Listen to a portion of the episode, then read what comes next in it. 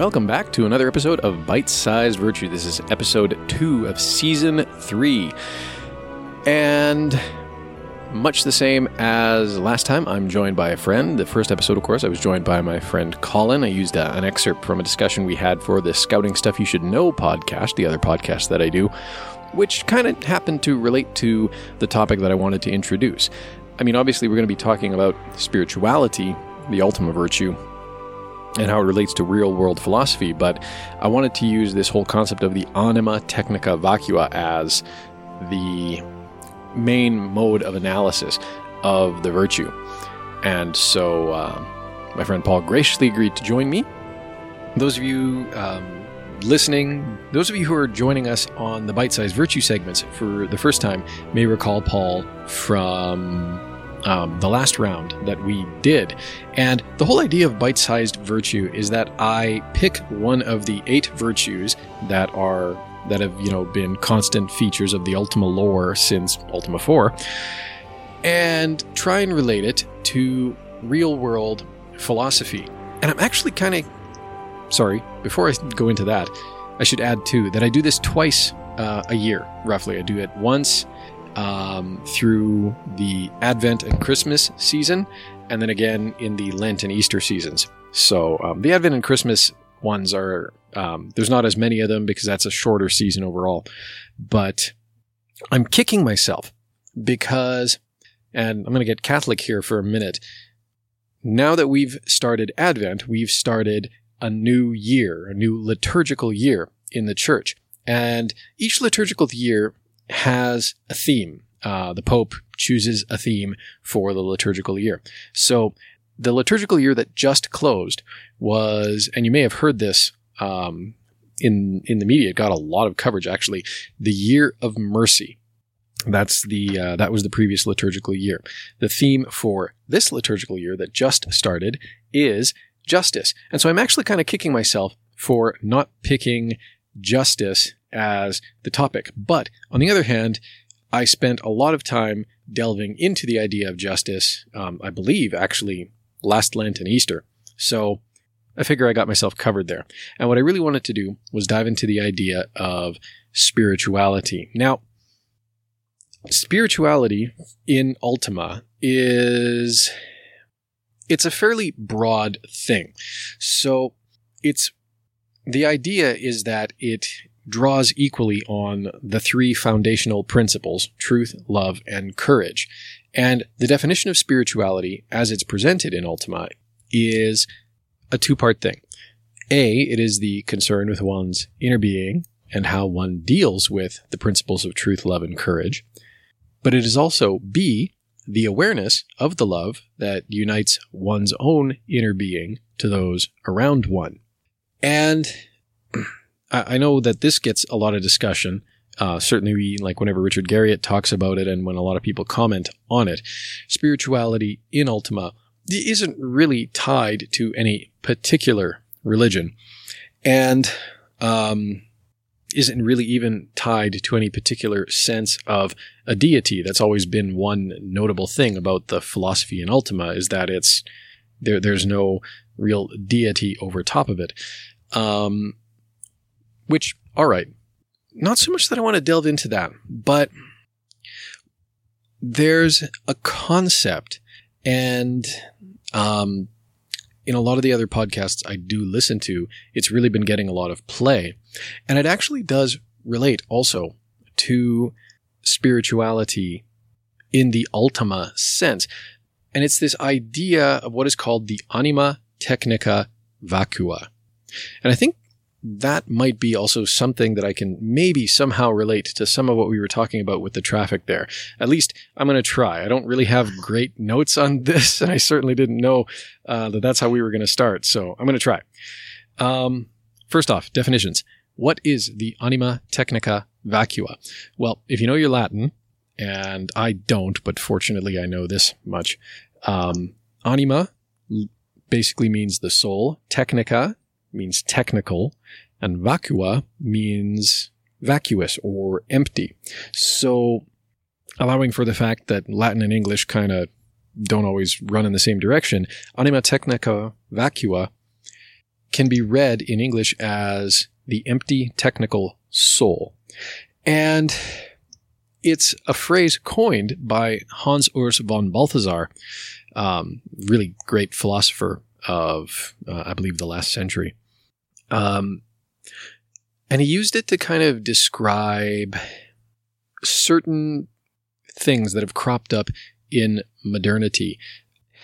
It's it's funny because um, as uh, as you probably recall, is I was when you first suggested this topic of spirituality, I'm like, eh, and then I kind of thought about it like during a conversation or whatever, which you know lasts like 10, 15 minutes. Or whatever. I'm like, you know what, like the challenge of it kind of interested me because um, I'm I don't consider myself a spiritual person, um, but like I and I, I guess maybe because I don't really consider myself that much of a pious person, um, and that kind of challenged me to think about the you know the what the relationship between spirituality and piety is. Um, There's certainly a distinction there. Yeah, and it's it, it, it to me it, it seems like that a big part of spirituality is focus on who you are fundamentally um, from what you do, but I kind of came to the conclusion that a part of spirituality, at least how I'm understanding, and I very much could be way off on this, is what is asking yourself, what do you love? And what you love is sort of where your passion is.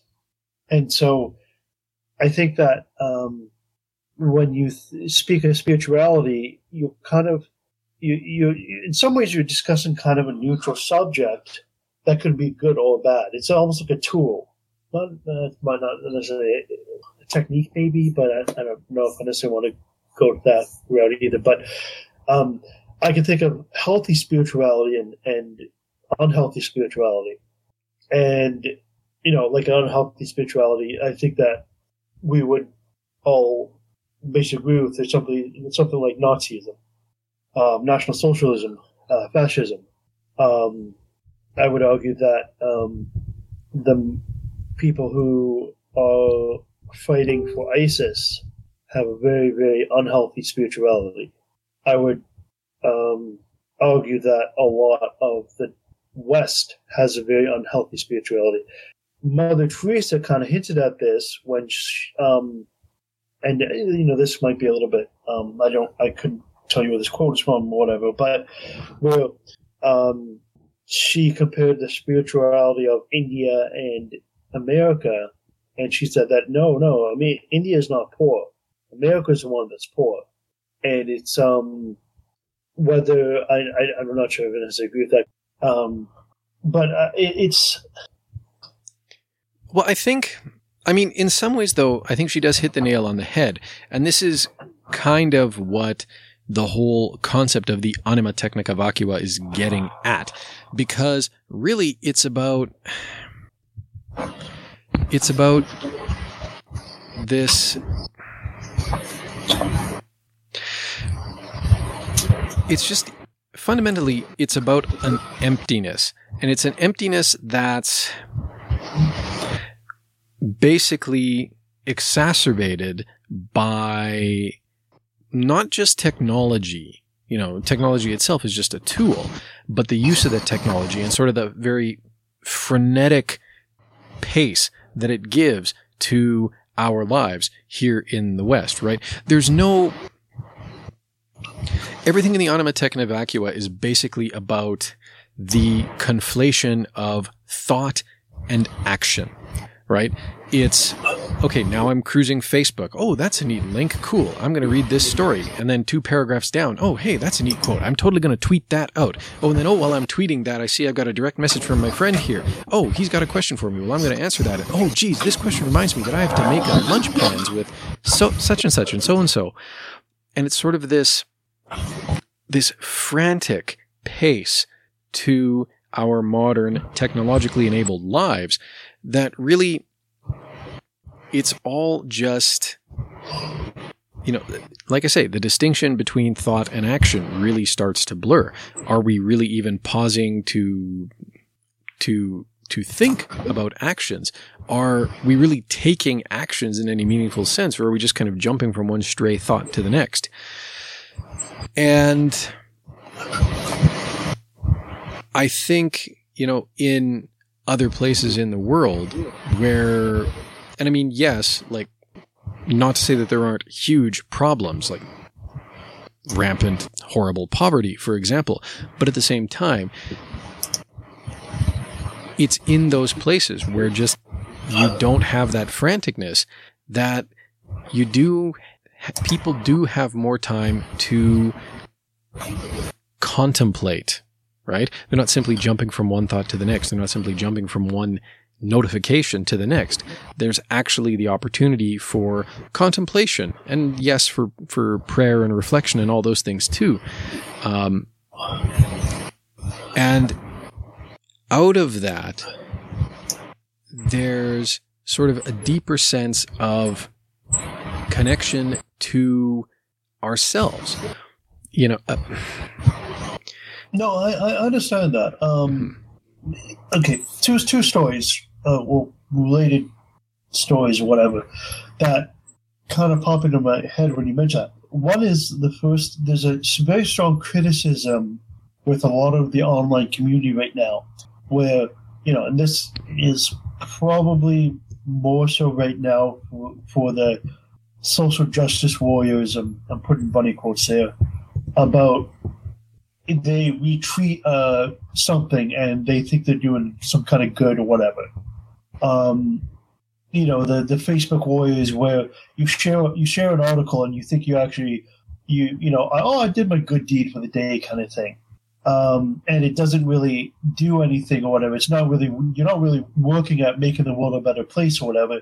It's just you we shared a story, and it's a lot of you know based a lot on sentimentality and stuff like that, and that's how the, the problem in that kind of mentality was saying that oh, I'm a community activist when I'm just re- retreating this or whatever. Like you're not actually doing anything. You're not building a community, um, or you know enact any kind of change or whatever.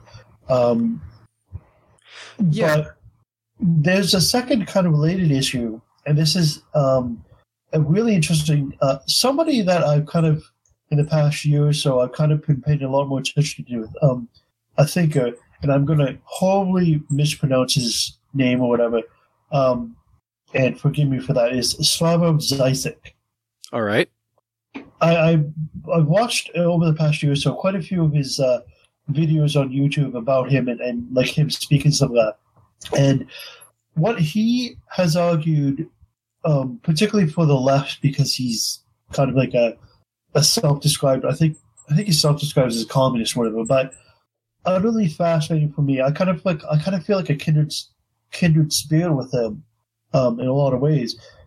Um, he says that people need to stop acting. They need to stop and think. And that's what the next major thing that the left, I think, in general, he says needs to do. And this is like exactly what um, what's happened in the American election when Trump won or whatever. And I, I was like, I was frankly, I was shocked. Like I was, I was like, I wasn't in, I wasn't like, oh my god, my life's over, blah blah. I was just shocked because I, I, you know, from everything I was hearing, um, you know, the polls that day was coming out that like Hillary, Hillary's up by like eight points, twelve points, or whatever. But it's like I thought he was down the water, and apparently a lot of people in like his camp, his staff was something that thought he was done too. And then he comes in, and it's just like, wow, he won the electoral college. Yep, interesting. Like, um, and it's just like and even now for the the conservatives, um, I, have have quite a few friends who are part of the Never Trump crowd, um, which I think I perfectly understand why you wouldn't want him in. Now that um, he's in or whatever, like we ha- you have to deal with him for the next four years at least, possibly eight years. So you really have to think, and this is part of what appealed me with uh, Maxime Bernier or whatever um, is that what can be done to build a coalition or whatever, build us a better society and what we think is going to lead to better outcomes. And it's not always just acting, you know, um, from the gut or whatever. It's really thinking about how we can really build this and like really getting at the um, issues of why certain things happen. This is where, for me, the the um, obviously this analysis is going to continue to go on. Whatever is, it's really interesting for me. Um, you know, a lot of people saying that you know racism and bigotry and homophobia, um, uh, you know, would fuel the Trump campaign. But then again, not really. Like there, there was past probably some of that or whatever. Um, and sexism, should be thrown in there too. But I mean, you're not really you, you're dismissing any legitimate criticisms that Trump and the idea of Trump might have had, which I think that there's plenty of good things to criticize Clinton about, um, and what she would have enacted or whatever, or likely would have enacted something like that. So I mean, like it's it's it's like you you're not even you you're being lazy, intellectually lazy, um, kind of discussing this or whatever. And so it's just like, oh, like you know, Trump is a sexist or uh, probably is, but I mean, um, I think we're wandering a little off topic, but you did say something, and I thought this was interesting because you're right. Most of the polls didn't predict Trump, but there were a couple that did. And I can't remember which polling group this was, but I remember hearing one of the main people behind it talking. And their methodology was not just to simply ask people what direction their own vote was going in or what direction, you know, who they were voting for or who they were contemplating voting for or whatever else have you. That was their first question. But then their follow up was, okay, now who are your neighbors? Who, well, who's your neighbor voting for? And it was through that that they were able to, you know, I, I, think they actually did predict a Trump victory, and they were one of the only pollsters that did so. And gosh, I wish I could remember the name of the outfit. But that whole approach that they took has stuck with me. That question or that that explanation of their method has resonated with me. Not just asking the person themselves that they're talking to, but then a follow up question. Okay, now what's your neighbor doing? How is your neighbor going to vote? Because and you know, kind of getting back to this idea of spirituality and this anima technica vacua, or even getting back to the idea of Mother Teresa, right? Like, what is Mother Teresa's main suggestion for changing the world? It's not anything major, you know. It was. It's not, you know. Okay. I mean, some people have given the great advice: find your Calcutta, and that's very true, right? Like, you know, find the place where you can, by living out your vocation, affect the lives of the maximum number of people in a positive way. But beyond that, what is Mother Teresa's great message? If you want to love the, or if you want to change the world, go home and love your family. And I think it's these two concepts, family and neighbor, and not just family and neighbor, but loving your family and being connected to your neighbor enough that you can actually say, oh, yeah, my neighbor, he's totally supporting this candidate. I think those are like that, those two things are really the lived ideal of spirituality because it's all well and good to contemplate this stuff in abstract terms. It's all well and good to actually, you know, read philosophy texts and everything else. But especially, you know, and I mean, even just going back to how the games define it, spirituality isn't just an exercise of thought. And it shouldn't be. I mean, we should actually f- kind of be afraid of that because thought in and of itself shouldn't be the ideal, right? I mean, the ideal should be knowledge, wisdom, truth. But at the, you know, more than that, the practice of spirituality is love, like you said.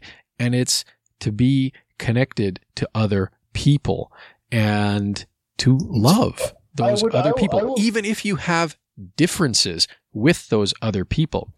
And that is, I think, the real horror of this whole concept of anima technica vacua. You know, we talk about like the Facebook bubble, right? We talk about how um, people left and right kind of get caught up in these news bubbles where they're really only seeing stories that are stroking their own egos and reaffirming the opinions they already hold. And a lot of that's just the result of, you know, algorithms, right? Facebook's algorithms right. say, oh, hey, you liked this. Hey, you commented on this. Hey, you clicked through to this article. Well, I'm going to show you more yes of the same stuff. Yes and no.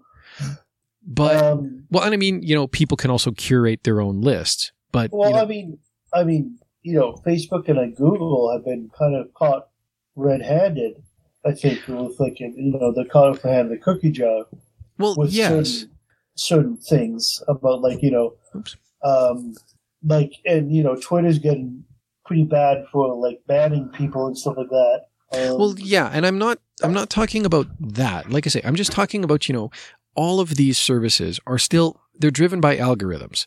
And I mean, yeah. yes, we've had evidence before and we've had claims made before that the algorithms are being manipulated, but still fundamentally there are these algorithms. They run underneath them. It's not particularly different than what drives, you know, Google ads. I mean, good gosh, I did like one lookup on blurb.com to get some pricing on a particular photo book layout. And now every time I click through to an ad, uh, to a site that I've got whitelisted in my ad blocker, all I see are adverts for Blurb, which I don't really mind because I've used the service before and I like them. But still, you know, there's an algorithm there.